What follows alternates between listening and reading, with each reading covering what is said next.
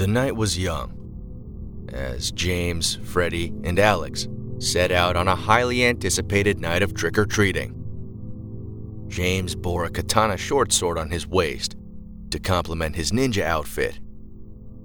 Freddie had his hair slicked back and face painted pale as a long, dark cape draped over his shoulders. Fangs poked out from his upper lip, revealing him to be an old timey vampire. Alex wore a dark blue jumpsuit, accompanied by a Michael Myers Halloween mask. The trio embarked on the evening with a peculiar kind of energy. Approaching the end of their preteen years, the three could sense the end of an era. New themes were beginning to enter their lives, like girls, popularity, and appearance. Although unspoken, the three friends knew that this may very well be their last trick or treating adventure. A final hurrah from their fleeting childhood.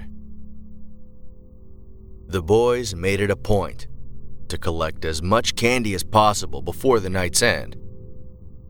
They started in their cul de sac and worked their way outward, running and laughing as they scurried door to door.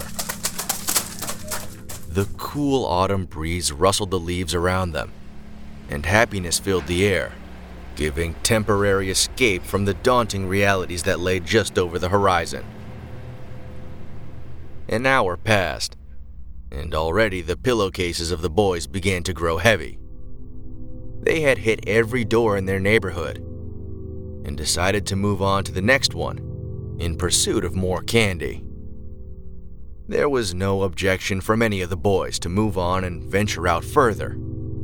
In fact, the idea was eagerly invited, and the Halloween spirit carried them on to the next destination. More and more candy piled into the boys' pillowcases.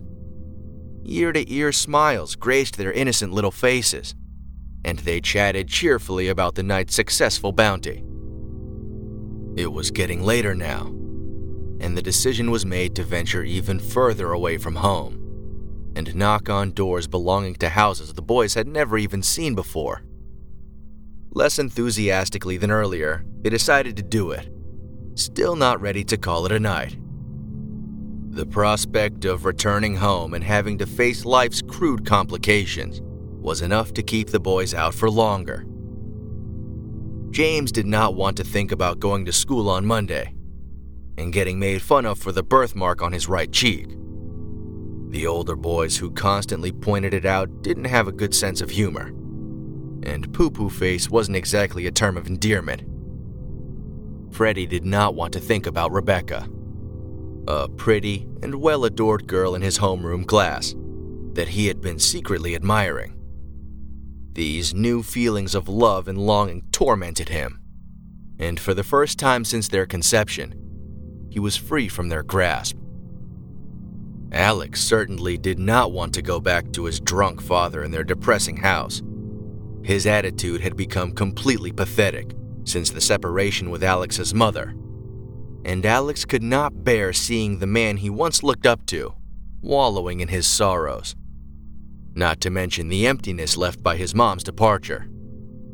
The three friends continued their night of escape, knocking on doors, and getting even more candy. It was nearing 10 o'clock, and James vaguely suggested heading back to their neighborhood to go home. Freddie and Alex were not interested and only wanted to continue the night for as long as possible. With James's parents being the strictest, he knew he would have to head back before the others, but not before hitting a few more houses. The boys were really far away from home now. And James began feeling a lot more anxious about how long it would take to walk back to their neighborhood. He tried to seriously persuade Freddie and Alex to start heading home. But their boyish ambition was only beginning to ramp up. James had to make a judgment call and decided to leave the group and head back alone. The others called him a flake and a wiener. and although James didn't want to go home, he knew the wrath of his parents was not worth the extra time out with the boys. James turned around, and the other two continued on, knocking on doors and indulging in their unsupervised freedom. Twelve years old proved to be a funny age for the boys. Not anything close to adults, but also not quite any more children. Although Freddie and Alex's home situations were quite different, both had to wrap their heads around concepts never encountered before. Rebecca, the universally admired girl in Freddie's homeroom, and everyday haunter of his thoughts, was more likely than not the object of affection for most of the boys in his class. Freddie knew this and accepted it. However, she clearly didn't feel the same way for all of the boys, and was seemingly attracted to the loud, confident, obnoxious ones, as were the rest of the girls. Freddie could easily live without a girlfriend, but the ominous question remained floating calmly above his head. Why them? And not me? Alex's situation was similar but different. He wasn't afforded the luxury of being able to admire anyone at school because his thoughts were consumed by what was happening at home. Alex's mother and father had been having a difficult time. A very difficult time. Alex was obviously too young to understand anything about marriage, but old enough to sense when people were unhappy. His mother had been unhappy for quite a long time, long before any of the fighting and arguments.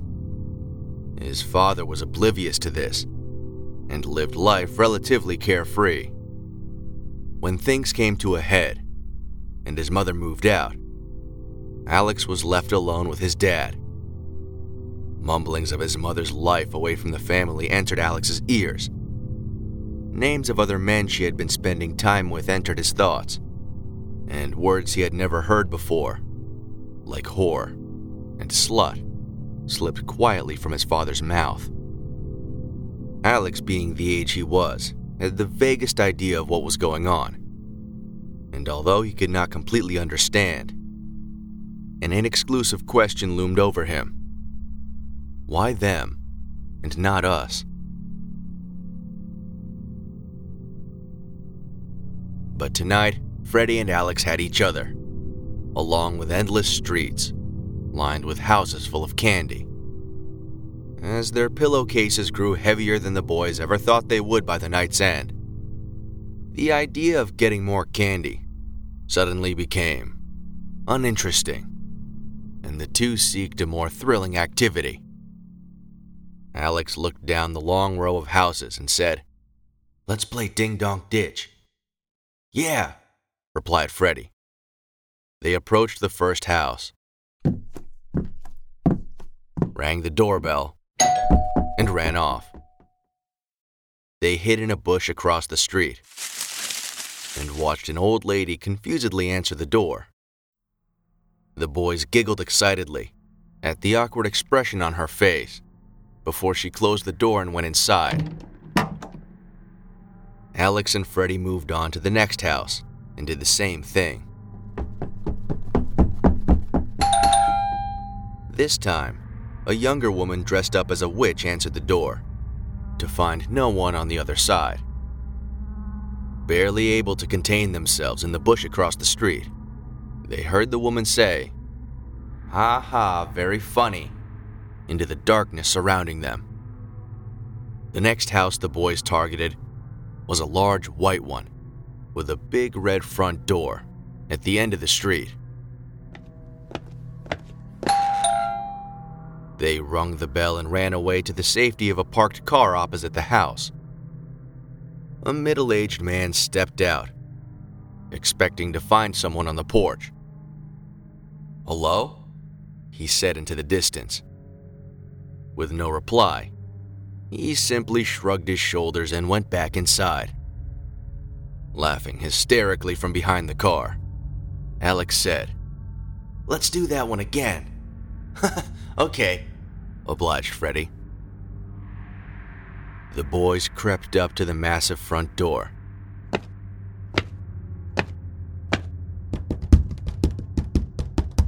And both knocked on it this time, before darting off to the other side of the street.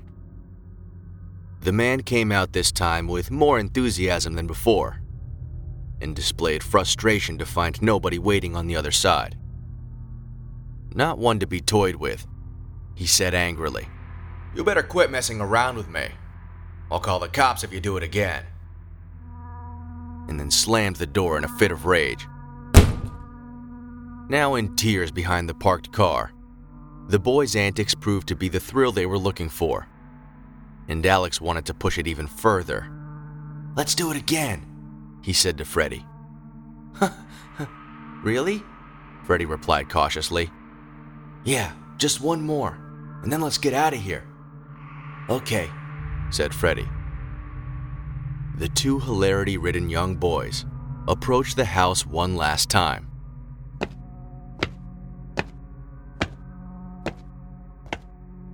They tiptoed slowly up to the elegant red door, as not to make any noise, both with their curled little fists above their heads, and about to pound on the door it swung open violently to reveal the angry man on the other side. Get over here!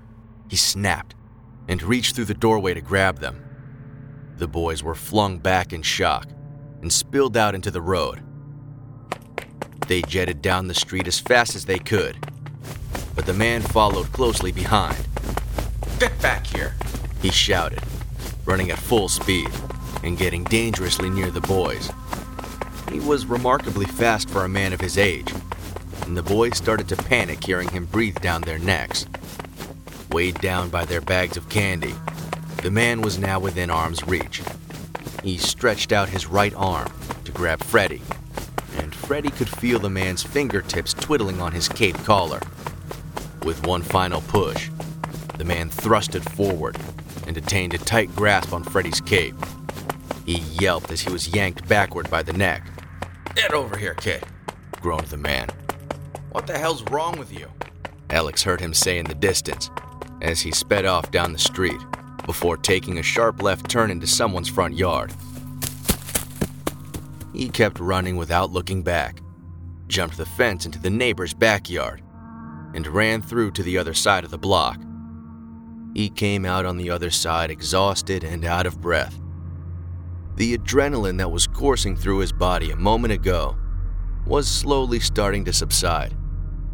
He sat down on the curb to gather himself and think of what to do next. Alex was all alone now. No one to talk to, no one to make decisions with. It had to have been at least 11 o'clock, and Alex thought he should go home. But with this lonely feeling following him everywhere, what was the point? Alex chose to venture on alone.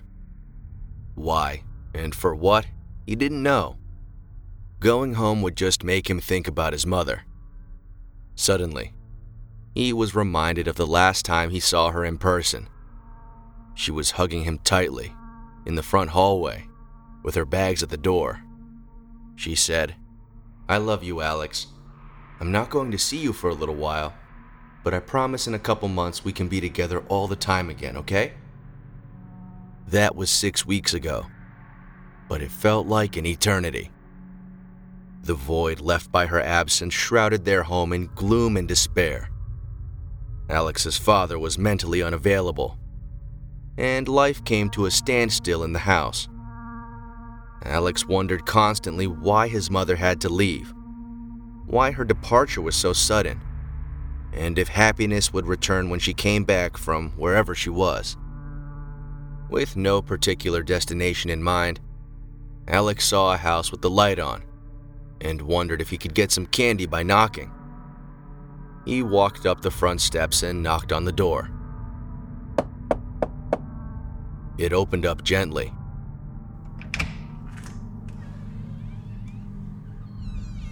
And a very old lady stepped out, as Alex said, Trick or treat. Oh, the old lady exclaimed. It's quite late for trick or treating. Maybe I have something left for you, though. She stepped out of view for a moment and returned with a crinkled little Reese's peanut butter cup. Here you are, young man. You get home safely now. Thank you, Alex replied. He stepped off the porch and onto the sidewalk. Without having eaten any candy the whole night, he decided to eat the Reese's peanut butter cup the old lady had just given him. Alex opened the wrapper and popped the cup out into his hand. It looked and even felt strange in his palm. But with the night being too dark to see, Alex just threw it in his mouth and bit down. Immediately, it tasted off, and the texture was all wrong. It was old, dry and chalky, but somehow lumpy and crunchy at the same time. He ran under the nearest streetlight and spat it out onto the road. The light from above revealed the peanut butter cup to be moldy, stale, and covered in little black ants. Disgusted by his findings, Alex tried to spit everything out, but was left with an unpleasant taste in his mouth and tiny dry crumbs that refused to leave. Taking this as a bad omen and a sign to leave, he looked up at the road ahead of him and saw all the houses with their lights off. Alex decided it was about time to call it a night. But just before turning around to start the journey back home, he noticed a big, fancy looking house just ahead, with dim lights fluttering in all the windows. Instantly intrigued, he was drawn to it and started absent mindedly walking toward it. Everything about the house should have seemed spooky and intimidating. But Alex was not scared at all. He could not get his mind off of what could be inside. The lights indicated that someone was home. But the eerie silence contradicted that notion. Either way, Alex had to know. So he knocked on the door and waited.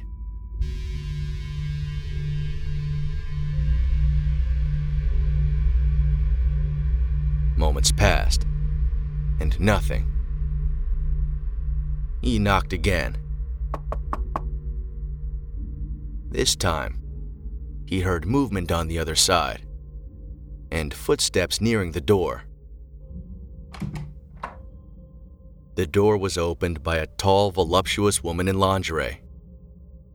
She wore a lacy masquerade mask over her eyes and stood in the doorway as if she had been expecting Alex to arrive the whole night. Trick or treat, Alex said timidly. Uh-huh. she bursted out unexpectedly. Oh my god. I didn't think kids stayed out this late. I'm sorry, little boy. There's no candy in here. But I won't let you leave empty handed. She was obviously drunk, and even though Alex didn't know much about things of the sort, he could easily tell when someone was intoxicated. The woman left the doorway to return swiftly with something in her hand. Open your goodie bag, she said, and proceeded to bend down and drop a tiny nip of whiskey into it. Don't tell anyone where you got it from, okay? she said, as she winked and smiled at Alex just inches from his face. Thank you, Alex replied. Um, may I please use your bathroom? I really have to go. Yeah, sure. Come on in. The woman led Alex into the house and through the foyer. Quiet murmurings could be heard, coming from every direction. And it became clear that there were many more people inside the house the voices were delicate and sensual. It was impossible to tell what anyone was talking about or doing. But they were everywhere. The whole house was lit by candle, and playful shadows danced along each angle and opening. The bathroom's right over there, the woman said, as she pointed toward an open door and disappeared into the room across from it. Alex wasn't lying about wanting to use the bathroom, but was much too fascinated by whatever was going on to use it right now. He walked past the bathroom and carried on into the dining room. There were empty glasses and bottles of liquor, illuminated by candlelight on the long dining room table. Across the room, Alex could see the silhouette of a person against the dim hallway wall. He followed it and found it to be coming from inside the living room. The shadow belonged to a woman, also dressed in seductive lingerie and wearing a masquerade mask. She was much skinnier than the first woman, but also much older. She slowly walked toward the sofa, where a gray haired man sat, wearing a mask that seemed to resemble the face of a lion. He too wore nothing but underwear, as the woman sat down next to him and began kissing him sensually on the lips. Just then, another man appeared from out of sight and sat gently on the other side of the woman. This man was much younger than the other two and had a mask on that looked like the face of a bear. He put his hands on the woman's waist and started kissing the side of her neck. Shocked, Alex stepped back and out of view from the three strangers. Right at that moment, he heard a soft voice coming from the second floor. It drew him to the stairs. And although Alex knew that this was a place he certainly did not belong, he simply could not resist. Walking cautiously up the stairs, the voice grew louder and appeared to be coming from one of the bedrooms. Candlelight led the way as Alex peered through the slightly open door into the room housing this uncanny voice. In the room was a naked woman, sitting on the edge of the bed. She wore a leather mask, covering the top half of her face. The mask was that of a hare, with long pointy ears and thin whiskers protruding from the nose. Alex had never seen a naked woman in person before and could not look away, in utter bewilderment at what he had stumbled upon. There was an unsettling familiarity with this woman's body, one that Alex couldn't deny or ignore. She looked up in awe at something Alex could not see. She then stood up and approached it. Alex adjusted his view to see deeper into the room. What the woman approached was a man. A tall, thin, naked man. On his face was a raven's mask, with a long, crooked leather beak, and dark feathers pointing outward from around his eyes. The woman stepped close to him, tilted her head, and put her mouth on his. The kiss they shared was not like the one Alex witnessed downstairs. This kiss was much more perverse and sexual in nature. Their open mouths engulfed each other, and their wet tongues slithered grotesquely, like curious snakes. Alex, disgusted by what he was looking at, began feeling a sense of rage building up inside him all the loneliness and confusion he had been feeling, finally had a source, a target to pin their origin. The man slid his hands down the small of the woman's back and onto her behind, where he groped lustfully. The gesture was more than welcomed by the woman, and Alex's rage turned into panic, which he could not contain. He bursted through the door and ran at full speed toward the man. The two lovers flinched at the masked boy intruding on their situation and rushing in their direction. The man put his hands up to cushion the impact from the hurtling boy, but it was too late. The boy's force overpowered the tall, thin man, and he was flung backwards. Off balance, he stumbled and clumsily tripped over his own foot. The man fell ungraciously onto the floor, and in the process, banged his head violently against the hardwood. He lay still for a moment, and then began convulsing uncontrollably as bubbly foam started to come out of the raven's mouth. The woman grabbed a blanket to cover herself up. In a frantic state, she looked at the man, then at the boy, then back at the man. She ran to the boy and gripped the rubbery Halloween mask tightly in her fist. She ripped it off forcefully and was petrified by what she saw under it. She took one deep breath and said, Oh my god! Alex!